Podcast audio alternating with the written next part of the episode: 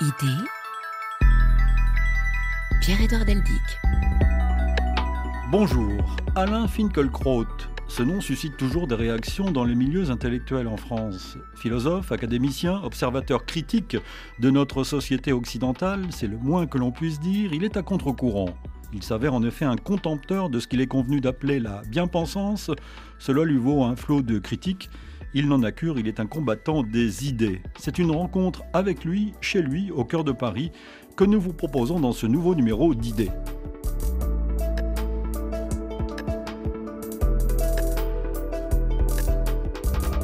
Collectionneur de citations, il les note dans des carnets, elles constituent pour lui une source d'inspiration et lui permettent de développer des thèmes qui lui sont chers, comme dans son dernier livre en date, il s'intitule Pêcheur de perles, il est publié chez Gallimard. Parmi ses citations, ses références inspirantes, il y a notamment le titre d'une chanson célébrissime de Paul McCartney des Beatles, Yesterday, une œuvre au fond qui résume sa vie intellectuelle.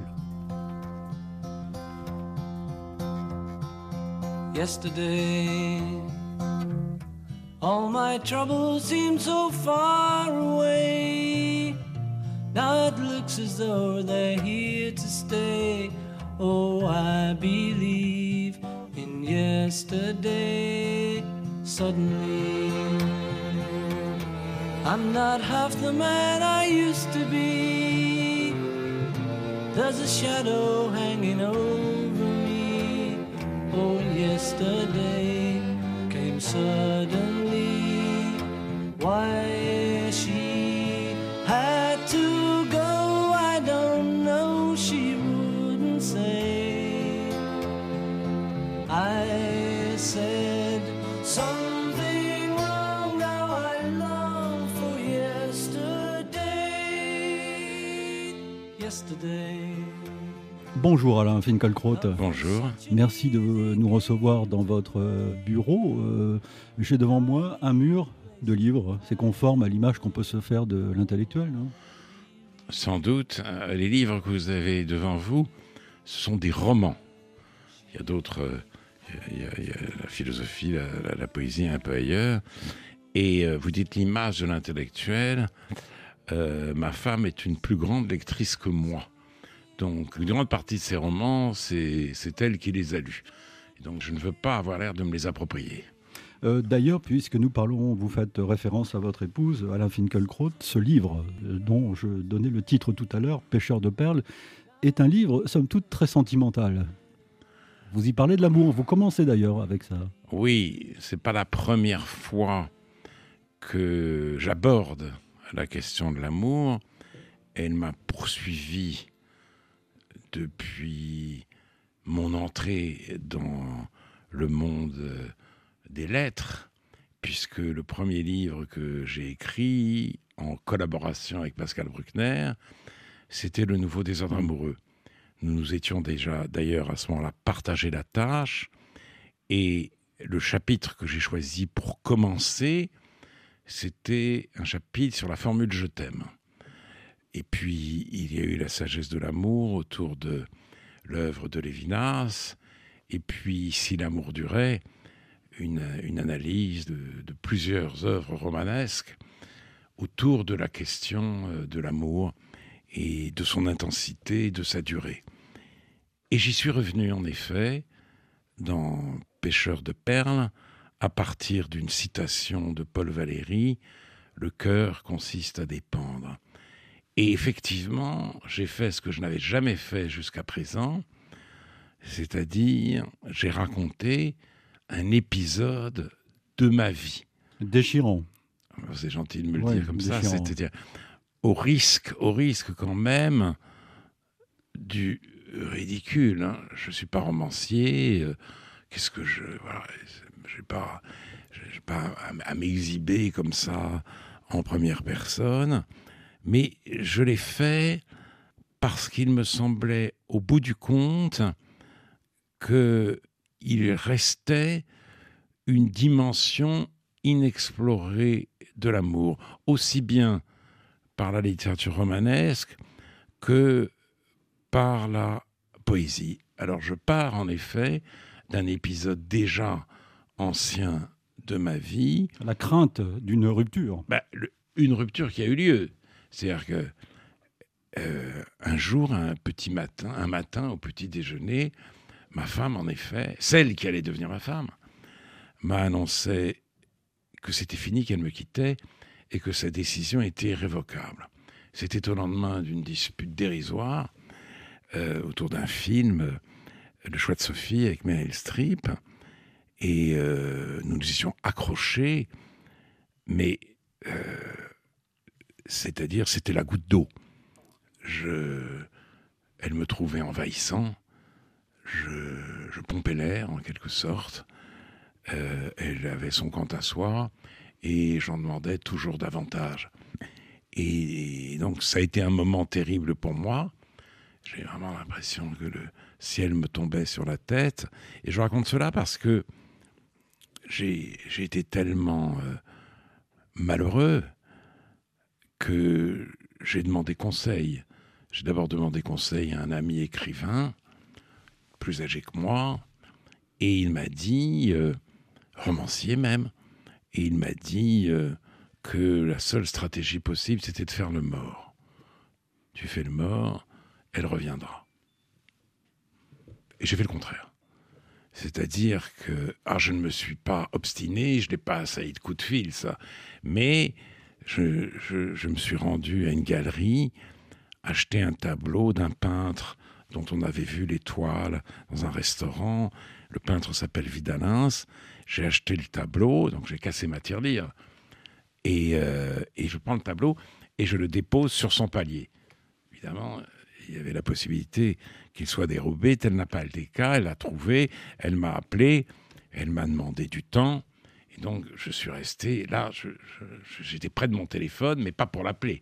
En attendant qu'elle m'appelle, elle m'a téléphoné. euh, la réconciliation a eu lieu. J'ai eu le sentiment que je l'avais échappé belle. Et puis après, effectivement, euh, notre histoire a duré et elle dure toujours. Quelque chose de miraculeux s'est produit. On dit toujours que la durée a raison de l'intensité. Et ça n'a pas été le cas pour moi. Je me suis posé la question. Et cette dimension de l'amour dont on ne parle pas et dont je parle, dont on parle peu et dont je parle dans le livre, c'est l'admiration. Et d'ailleurs, euh, Alain Finkielkraut, vous ajoutez dans, dans ce chapitre consacré à l'amour, euh, sans l'amour, je serais euh, resté euh, quelqu'un d'égocentrique. Oui, c'est-à-dire que l'amour d'abord, c'est cela, c'est ce que c'est ce que dit euh, c'est ce que dit Jean Kelevitch. hein. L'homme le plus sec connaît par la grâce de l'amour le miracle de vivre pour un autre. Mais il faut aller plus loin parce qu'il y a des amours fous bêtes. Donc c'est pas aussi n'importe quel autre. Et euh, c'est-à-dire que l'amour rend aveugle, dit-on parfois. L'amour peut ouvrir les yeux, il peut rendre lucide. Et cette lucidité ne, ne, ne consiste pas, comme trop souvent d'ailleurs, dans le désenchantement, dans la déception. Non, c'est une lucidité de l'émerveillement même. Et d'ailleurs, mon histoire aurait pu s'intituler Désillusion perdue. Dési- la désillusion perdue. Parce que j'appartiens à une génération, et les générations suivantes, c'est la même chose, qui s'engageait dans l'amour sans trop y croire, si vous voulez. L'idée d'un amour fusionnel et qui dure toujours, la littérature, l'expérience des autres, la fréquence des divorces, nous avait appris que ça n'existait pas. Que donc, on s'engage dans l'amour en se disant, bon, ça va durer ce que ça va durer, trois ans, dit Bec BD, peut-être un peu plus, mais ça ne peut pas durer éternellement, quelle que soit la force, quelle que soit la ferveur de l'engagement initial. Au commencement, il a la désillusion. Et là, tout d'un coup, ça a été la désillusion perdue. Voilà. Et je me dis aussi que dans sa modalité la plus haute, l'amour peut être également un chemin de connaissance. Voilà ce que j'ai essayé de montrer dans ce chapitre.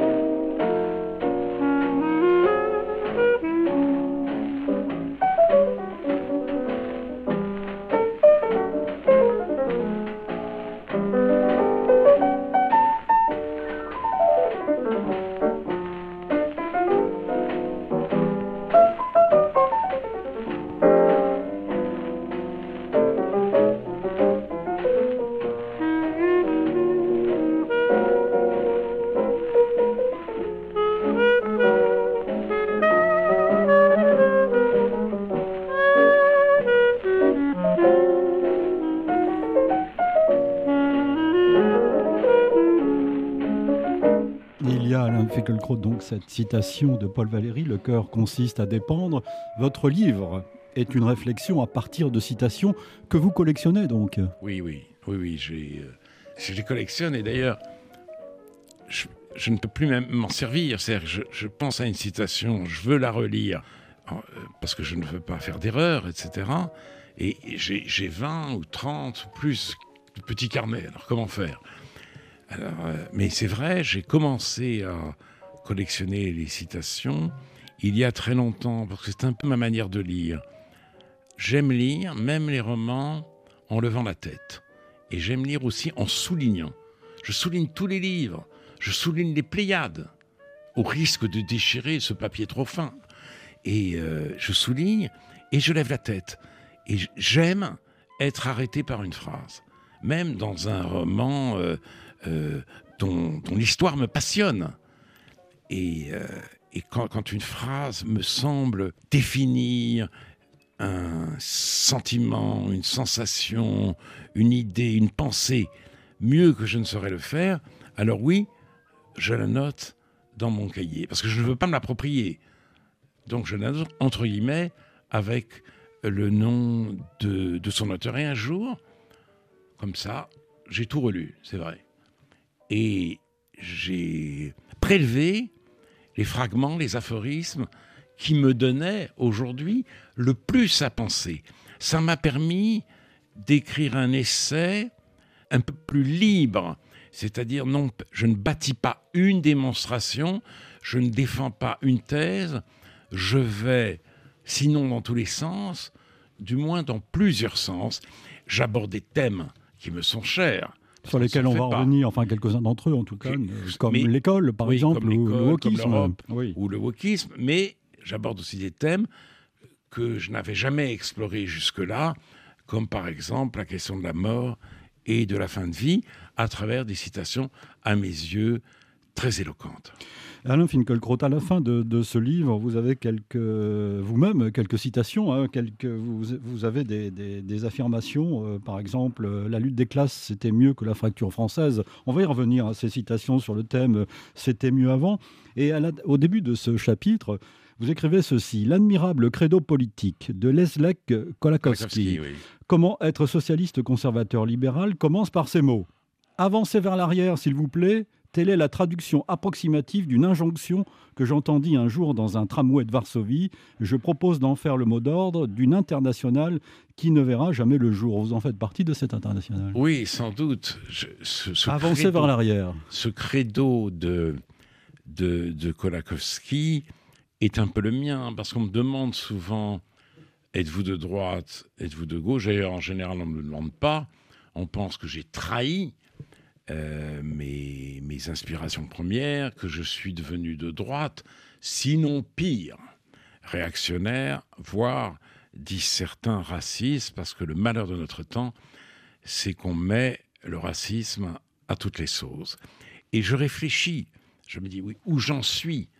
Et il me semble que cette opposition, pour moi et pour beaucoup, ne tient pas. Et le credo que Kolakowski a publié dans la revue anglaise Encounter et dans la revue française Commentaire en 1978, je le fais mien. Et il n'est pas anodin de savoir que Kolakowski est un grand penseur polonais, car c'est en Europe centrale qu'on a, comment dire, qu'on n'arrive pas à se satisfaire de l'opposition droite-gauche et qu'en effet, on a au passé un rapport qui ne colle pas avec le progressisme. Parce que le passé, c'est aussi l'expérience des, des philosophes, des écrivains d'Europe centrale, c'est la remise en cause de la tradition et de la civilisation européenne par le pouvoir soviétique et même, disent-ils, notamment Kundera, la civilisation russe. Donc, ils ont pris acte très vite de la fragilité du passé. Le passé n'est pas ce qui pèse comme on a pu le croire en 68 et après, le passé est frêle, d'autant plus précieux qu'il est précaire. Et donc c'est un tout autre rapport au temps qu'ils instaurent et qu'ils nous lèguent. Alain Finkielkraut, parmi euh, les entrées possibles à partir des citations que vous avez euh, choisies dans ce livre, Pêcheur de perles, il y a euh, une citation de Marc Bloch sur l'école. Marc Bloch qui écrit ceci Nous demandons un enseignement secondaire très largement ouvert, son rôle est de former les élites sans acception d'origine ou de fortune. Du moment qu'il a cessé d'être ou de redevenir un enseignement de classe, une sélection euh, s'imposera. Ça, c'est un thème qui vous intéresse beaucoup parmi beaucoup d'autres. Euh, Alain Finkielkraut, vous citez euh, Ramez l'écrivain français, qui détourne une phrase en quelque sorte. Au lieu de se demander quelle planète nous allons laisser à nos enfants, lui se demande quels enfants allons-nous laisser à notre planète. Ah oui, oui, oui. Et quand on voit Greta Thunberg, on a raison de se poser la question. Mais le passage de, Marc Bloch a été écrit en 1943. La victoire euh, des Alliés s'annonçait et on réfléchissait à la reconstruction de la France. Et les propos de Marc Bloch si raisonnables, sont devenus inaudibles aujourd'hui. Il dit on ne sortira de la cooptation, c'est-à-dire d'un ordre fondé sur les privilèges, que par la sélection. Il revient d'ailleurs à l'inspiration de Condorcet, disant Les peuples ne connaissent pas d'autres moyens de distinction que les talents et les vertus on passe d'une société hiérarchique à une société démocratique comme ça. Dans les sociétés hiérarchiques, les privilèges se transmettent à l'intérieur des bonnes familles. Dans une société démocratique, l'école devient obligatoire et il n'y a plus de privilèges. On sélectionne ce, ce qu'on espère être les meilleurs, les talents. Et aujourd'hui, cela n'est plus compris. Un ministre de l'Éducation, en tout cas avant euh, Gabriel Attal et son très court séjour rue de Grenelle, ne devait jamais utiliser le mot de sélection. Son service de communication y veillait. Pourquoi? Parce que, après Marbloch, il y a eu Bourdieu. Bourdieu et Passeron, publient en 1964 un livre qui a un, immense retentissement, Les, héritiers. C'est important le mot les héritiers. C'est dit la sélection euh, à l'école, elle n'est pas là pour en finir avec l'héritage, mais pour confirmer l'héritage. Parce qu'on donne des bonnes notes aux enfants bien nés. Ceux-ci vivent dans des familles favorisées.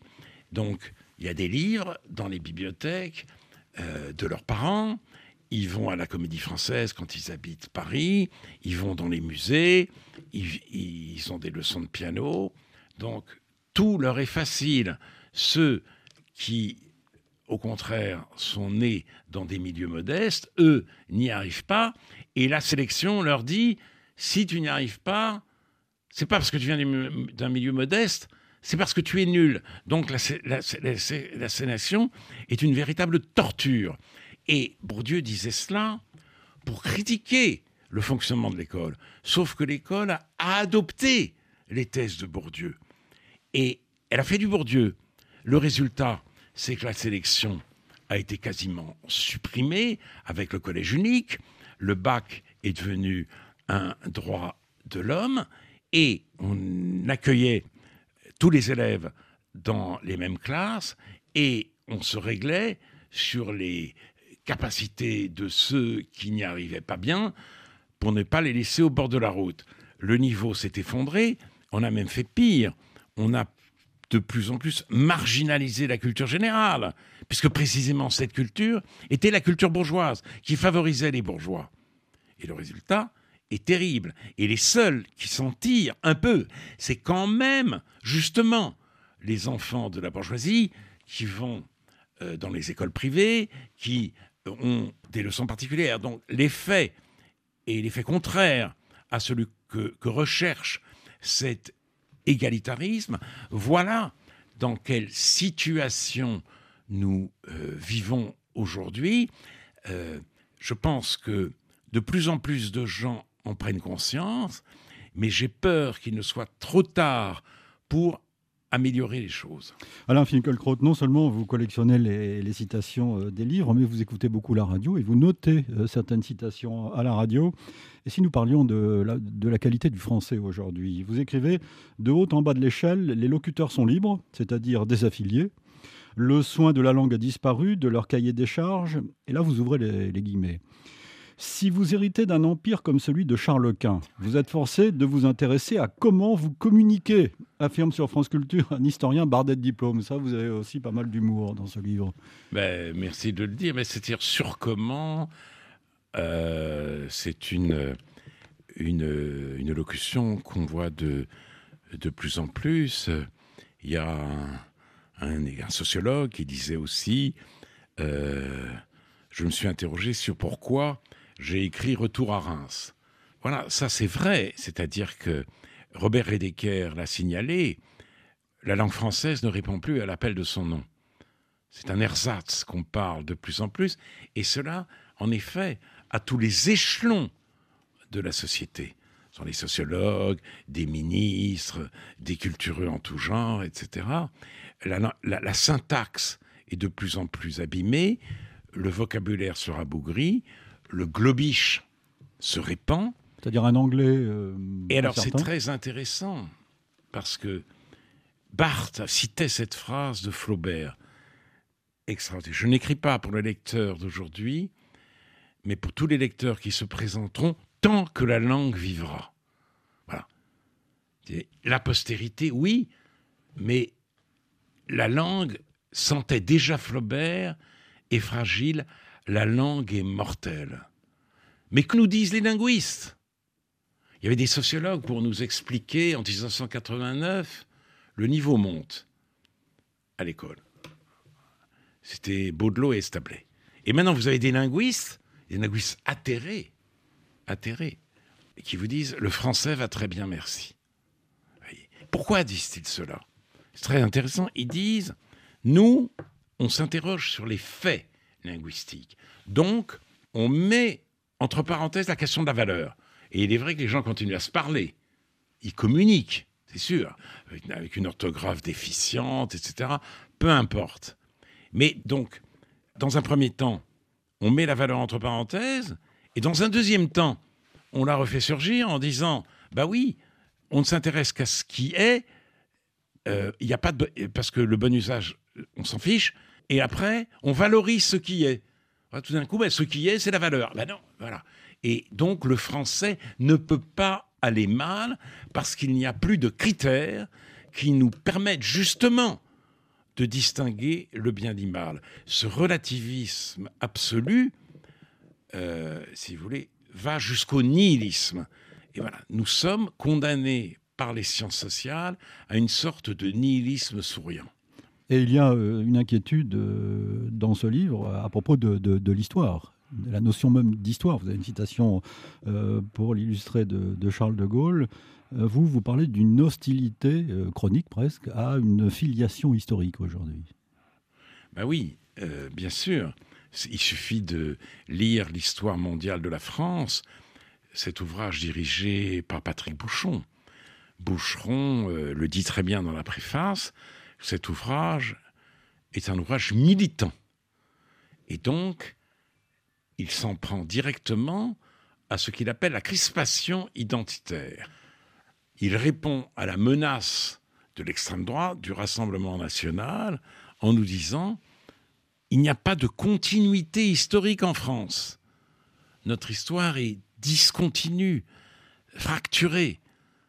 C'est une aventure sans queue ni tête au moment même où le droit à la continuité historique est menacé et que les Français sont plongés de ce fait dans une véritable angoisse existentielle, vous avez des historiens pour expliquer que la continuité historique est un leurre, un mensonge. Et alors même, ce livre va vous dire, oui, s'il y a quelque chose comme la France, malgré tout, ce sont les autres, ce sont les étrangers qui l'ont fait. L'apport des autres. Hmm. Et alors, et ce qui est extraordinaire, ce livre, Histoire mondiale de la France, est composé de dates. Ce sont des dates qui ont compté dans cette histoire discontinue. Et il y a une date absente. Il faut le faire. C'est l'appel du 18 juin. L'appel du 18 juin, une des dates essentielles de l'histoire de France. Non, il n'y a pas. Il n'y a pas. Parce que, euh, parce que voilà, c'est, la- la France n'intéresse pas ceux qui veulent en fait dissoudre dans le monde la spécificité nationale.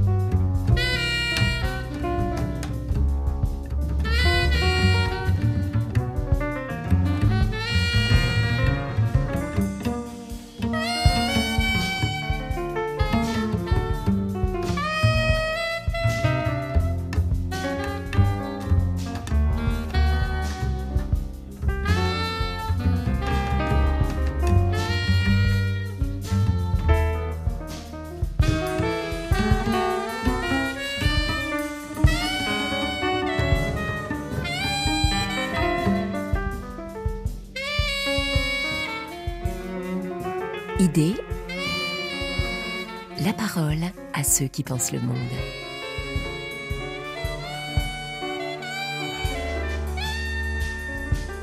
Alain Finkielkraut, dans ce livre Pêcheur de perles, il y a évidemment un chapitre consacré à votre euh, bataille, une de vos batailles aujourd'hui euh, contre le wokisme.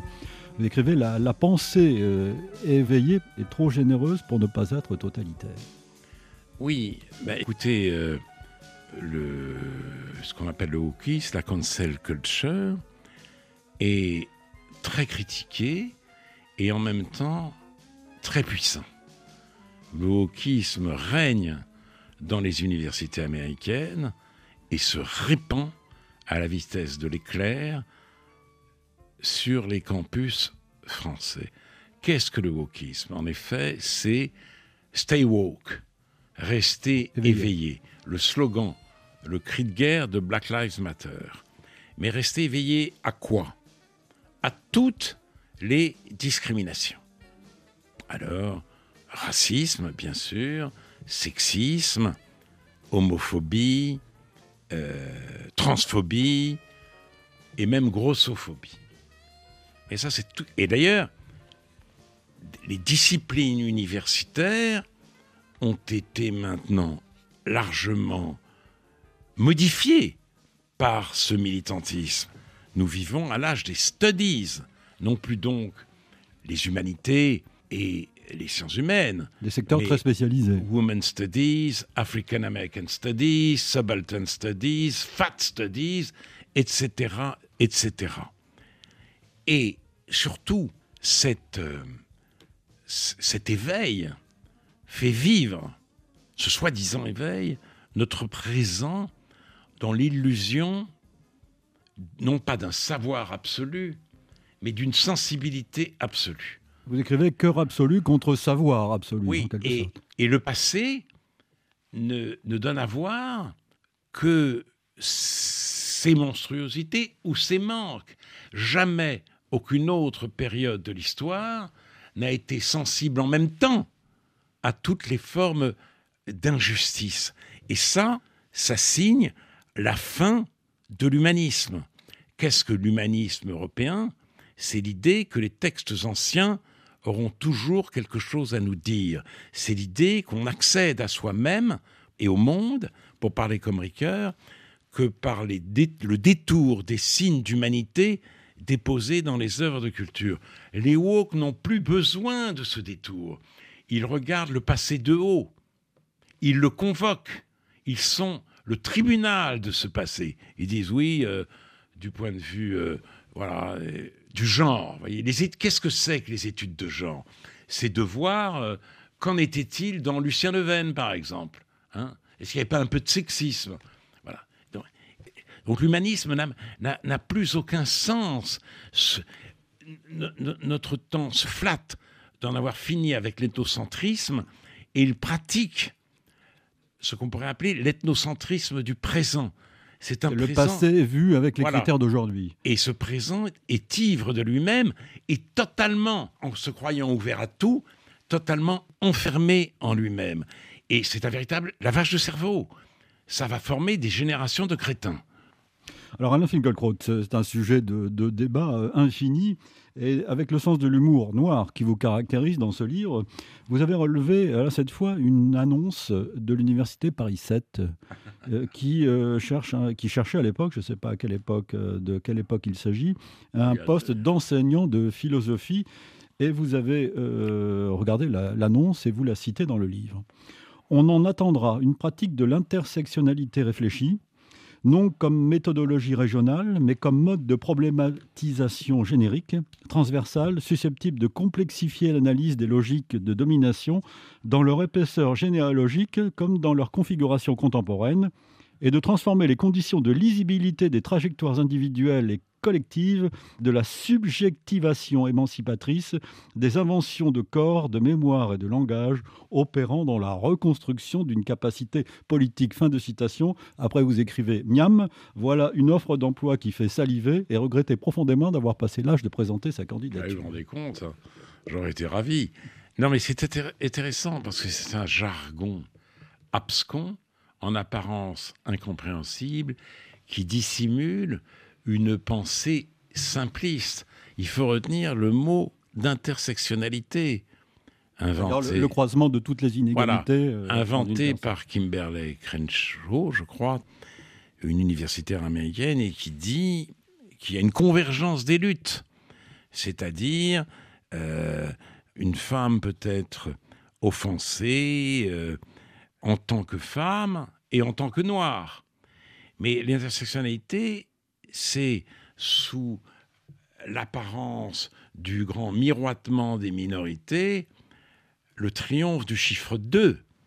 Il y a deux blocs, le mâle blanc occidental et tous ceux qui ont à souffrir de ça, toutes celles et ceux, qui ont à souffrir de sa tyrannie.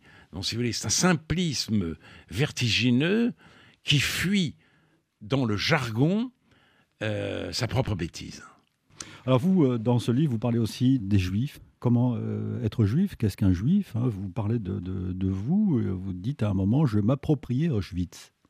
Oui, ben, c'est ce que j'ai essayé d'écrire il y a déjà très longtemps Ouais. dans le juif imaginaire. Je suis moi-même fils de deux rescapés. Euh, notamment, mon père a été déporté de France à Auschwitz, où il a passé trois ans. Et euh, l'itinéraire de ma mère a été aussi terrible. Ils se sont rencontrés après-guerre, ils sont mariés en 1948. Je suis né l'année suivante. Euh, ils ne m'ont pas du tout élevé dans la tradition. Ils n'étaient pas religieux, mais avec leurs parents, ils célébraient quand même les fêtes, notamment le Shabbat, etc. Mais leurs parents ayant disparu pendant la guerre, ils ont abandonné toute tradition. Il fallait vivre sous l'œil des parents pour continuer. Donc, simplement, ils m'ont fait vivre dans l'obsession juive. Ils y pensaient, ils, parlaient de ce qui leur était arrivé. Je vivais aussi hanté par les morts, tous ceux de leur famille qui avaient disparu. Mais comment être juif dans cette situation? Il n'y avait pas de substance et il y avait une obsession. Alors, dans un premier temps, j'ai choisi de le faire justement en m'appropriant leur destin, en cabotinant, en faisant moi-même le survivant la victime. Or, contrairement à ce que certains croient aujourd'hui, on n'est pas victime de père en fils. Et ça, je l'ai effectivement assez vite compris. J'ai cessé le cabotinage et j'ai cherché une autre manière d'être fidèle. Mais, mais, puisque précisément, je vivais à une époque où il n'y avait pas d'antisémitisme. Aujourd'hui, l'antisémitisme revient. Ça ne fait pas à nouveau de moi une victime, mais c'est une situation très paradoxale. Quand je dis aujourd'hui, ça fait déjà un certain nombre d'années, parce que cet antisémitisme n'a rien à voir avec celui des années 30 et a fortiori des années 40. Ce n'est pas l'idéologie de la race supérieure. C'est l'idée, au contraire, que les juifs sont les grands racistes de notre temps.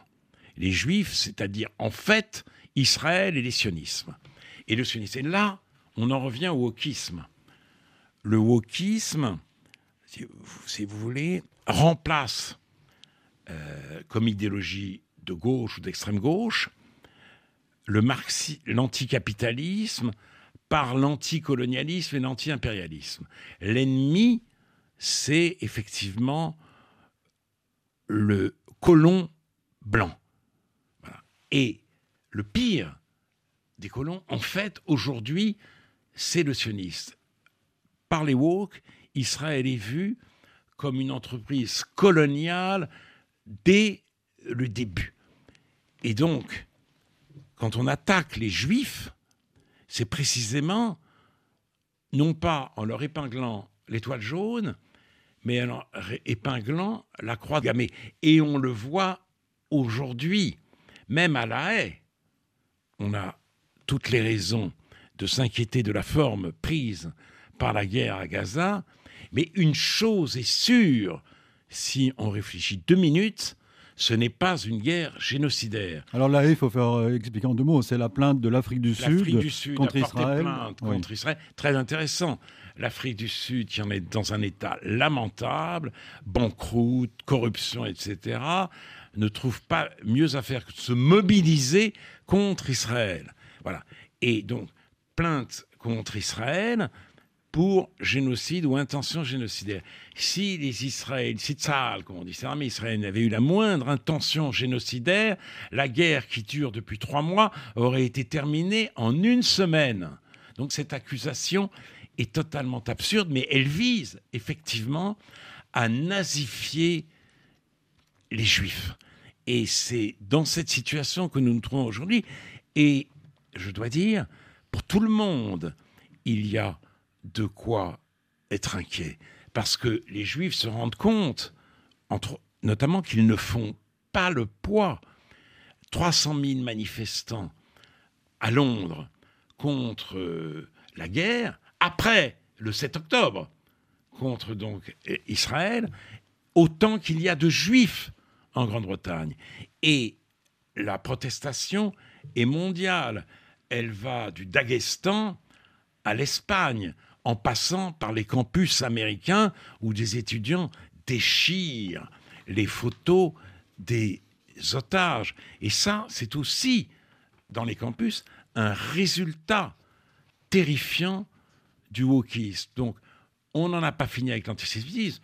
Je ne vais pas dire que ma vie est en danger, mais pour les juifs, où qu'ils soient dans le monde, la situation est devenue très difficile du fait, effectivement, de la criminalisation du sionisme. Donc, Anna Arendt disait à la question Qui êtes-vous?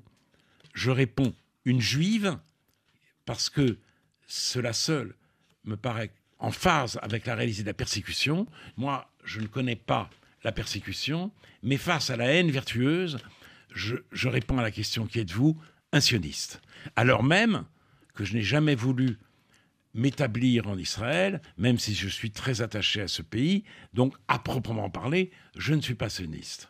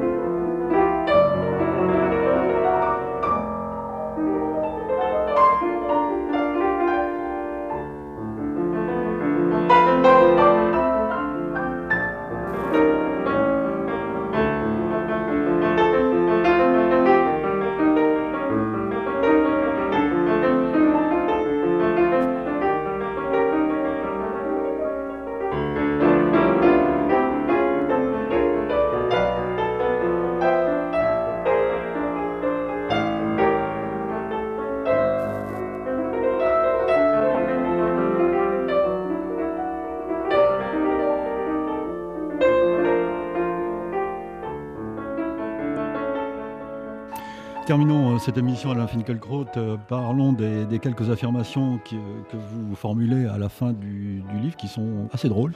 Euh, il y en a des dizaines. hein. Vous dites par exemple euh, le vivre ensemble, c'était mieux quand le mot n'existait pas. Oui, donc euh, on, me reproche souvent de dire tout le temps c'était mieux avant, c'était mieux avant. Je dis bah oui, réfléchissons. Et pourquoi pas? Chiche. Ok. Et j'ai trouvé un nombre d'occurrences énorme. J'aurais pu continuer, j'aurais pu faire un livre. C'est un peu comme le Je me souviens de Pérec. Hmm. Le Je me souviens de Pérec qui est merveilleux. C'est écrit dans un tout autre sens. Moi, je pourrais faire un livre avec euh, 50, 100, 150, c'était mieux avant. Ben oui, on ne parlait pas de vivre ensemble quand on vivait ensemble.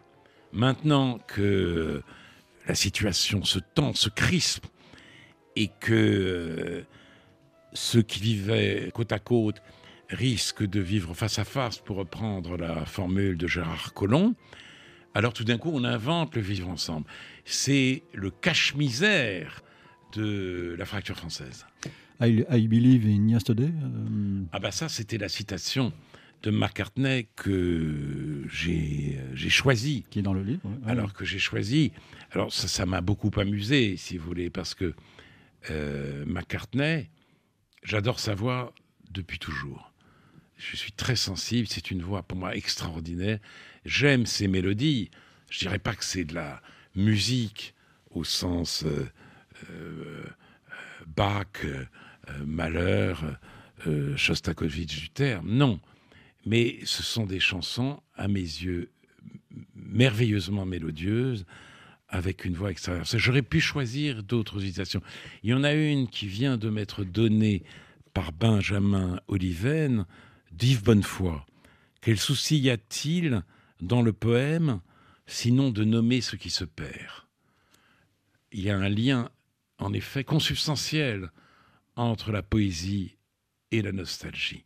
Et donc, je me suis dit, il faut réhabiliter la nostalgie, et tant qu'à faire, saluer Paul McCartney comme il le mérite.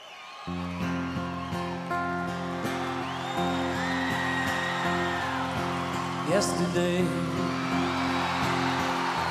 All my troubles seem so far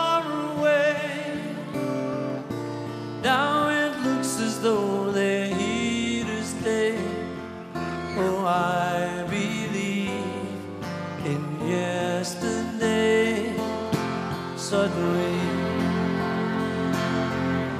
I'm not half the man I used to be. There's a shadow hanging over me. But yesterday came suddenly.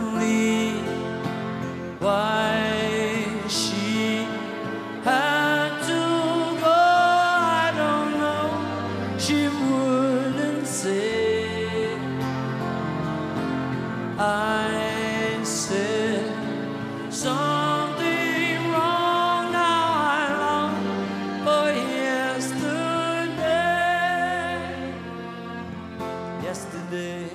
D'autres affirmations euh, que vous écrivez dans ce livre, euh, Alain Finkielkraut. Les paysages, c'était mieux avant les Ah éoliennes. bah oui alors. L'écologie, c'était mieux avant qu'elle ne sacrifie la beauté du monde au sauvetage de la planète. Euh, ça va dans toutes les directions. hein. La gauche, c'était mieux avant qu'elle ne remplace la défense de la laïcité par la lutte contre les discriminations. Il y a même les mannequins. Les mannequins, c'était mieux avant qu'on ne leur demande de défiler en faisant la gueule. Vous voyez, vous avez remarqué? Mais c'est exceptionnel. On leur dit, mais qu'est-ce qu'on leur a fait? Réfléchir autrement, c'était mieux que changer de logiciel. Être Et, euh, concen- concentré, c'était mieux qu'être focus. Il y a le côté sympa aussi. Ah bah oui. Alors là, on n'a pas le temps de, de- Bah de- oui, de mais lire la, un jour, euh, mais- J'avais prêté euh, Retour à Florence, merveilleuse nouvelle d'Henry James à quelqu'un, et la personne me l'a rendu me, me- me disant cette lecture c'était très sympa. Il y a une chose que Henry James n'est pas, c'est sympa. Mais sympa, ce mot est mis à toutes les sauces, mais il élimine les autres. C'est ça qui atteint la langue. Avec sympa et super, vous mettez hors course des dizaines d'adjectifs plus précis. Et le monde réel, c'était mieux que l'écran total, pour terminer. Voilà. Ben oui, c'est vrai d'ailleurs. L'écran total, c'est aussi ces gens qui regardent le monde maintenant avec leur écran. Vous visitez euh, des cathédrales, des paysages, etc. Vous photographiez au lieu de regarder. L'écran s'interpose entre la réalité et vous au moment même où vous allez admirer le monde réel. Alors, il faut se déconnecter. Alain Finkielkraut, plus combatif que jamais donc. Hein. Merci. Merci de nous avoir euh, accueillis euh, chez vous euh, au milieu d'innombrables livres, romans et essais. Donc merci. Merci à vous.